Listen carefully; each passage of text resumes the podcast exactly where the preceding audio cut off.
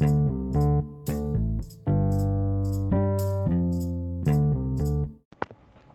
evening, everybody. Malachim Aleph Perek Hei, chapter 5 of the first book of Kings.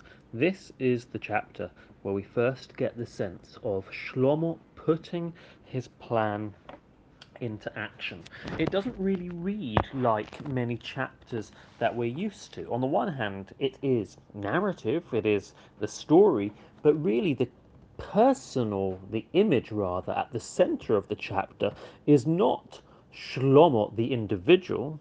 Normally the stories of Tanakh focus on individuals. Rather, what we are seeing in front of us in this chapter is the state, is the whole of the country and its apparatus mobilizing in order to achieve Shlomo's aims. The chapter begins with telling us about the huge kingdom which Shlomo is now ruling over. Min Hanahar Eretz Plishtim Ad Gvul mitsrayim. That is presumably from the Euphrates until the border of Egypt. This is the largest that biblical Israel will ever be, I believe. It corresponds with what Abraham is told in Bereshit about the land that his children will inhabit. We are told then of the huge amounts of food that will supply Shlomo's family and Shlomo's court for every day.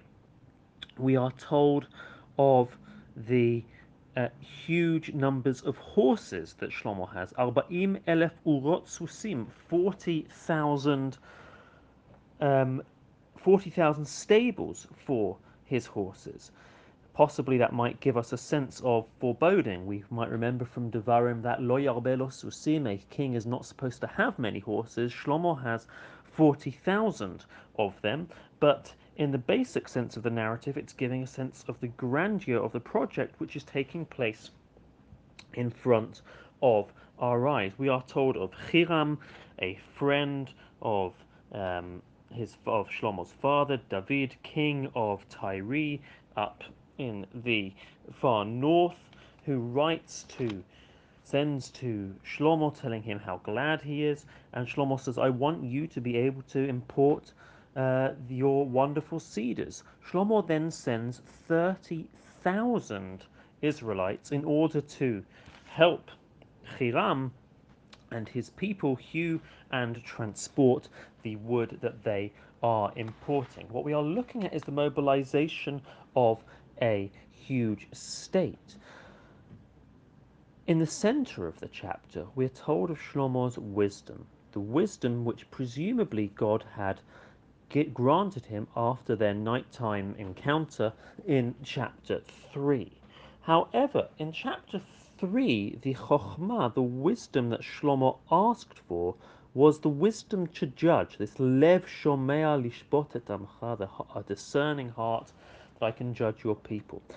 Here, however, the chokhmah, the wisdom, seems to have expanded to include many other different areas. We are told that Shlomo is wiser than all chokhmat Kol Bnei Kedem, all the wise people of the East, and of all the wise people of Egypt. We're even told of the names of a few presumably leading public intellectuals of the time. Eitan HaEzrachi, Veheiman, Vechal Kol, Ve Darai Benei Mechol.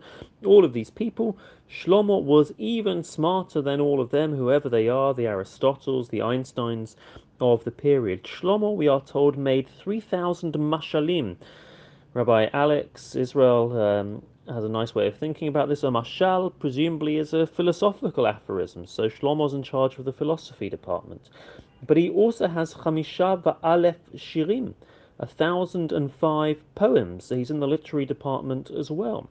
Va'idaber al ha'etzim min ha'erez asher balvanon, he can speak of all of the different trees as well. That puts him in the agriculture, in the biology department. Veidaber al ha'of, he can speak of all the animals as well. There he is in the zoology department.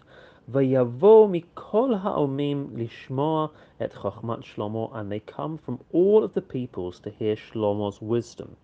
Rabbi Alex suggests, and I think this is actually very compelling, that it's perhaps not that Shlomo is himself the expert in all of these fields, but rather that Shlomo ensures that the seat of his kingdom in Jerusalem is the center of learning and scholarship in every possible discipline, so that anybody in the known world who wishes to encounter knowledge knows that the address that they are to go to is Shlomo's kingdom. What this chapter gives us then is a sense of the grandeur of the project. Shlomo, it must be stated, in contrast to his father, is a peacetime ruler. Shlomo, we never see go to war, in contrast to his father, who is always at war. Either he is being harried in pursuit in the desert by Sha'ul, or he is trying to establish his kingdom, or his kingdom once established is being rebelled against, normally by a member of his family. Shlomo, by contrast, has a project for the peace. It is a grand project, a project which will be one of Or LaGoyim, which the nations will see as a light and they will be drawn to. What I find so fascinating, and we'll conclude with this, is that when I learned this chapter with students a couple of days ago, many of their responses were, this doesn't feel very Jewish. The Tanakh as a whole expects us to have a sort of a sense of tsniut, of modesty. We are not used to such grand displays. We associate them perhaps with other religions. Are we supposed to feel uncomfortable by this? Perhaps the number of horses I mentioned earlier should give us a sense of foreboding. But on the other hand, perhaps if we're to take seriously this idea of Or LaGoyim, of a light to the nations, it can't be done from a mode of real simplicity.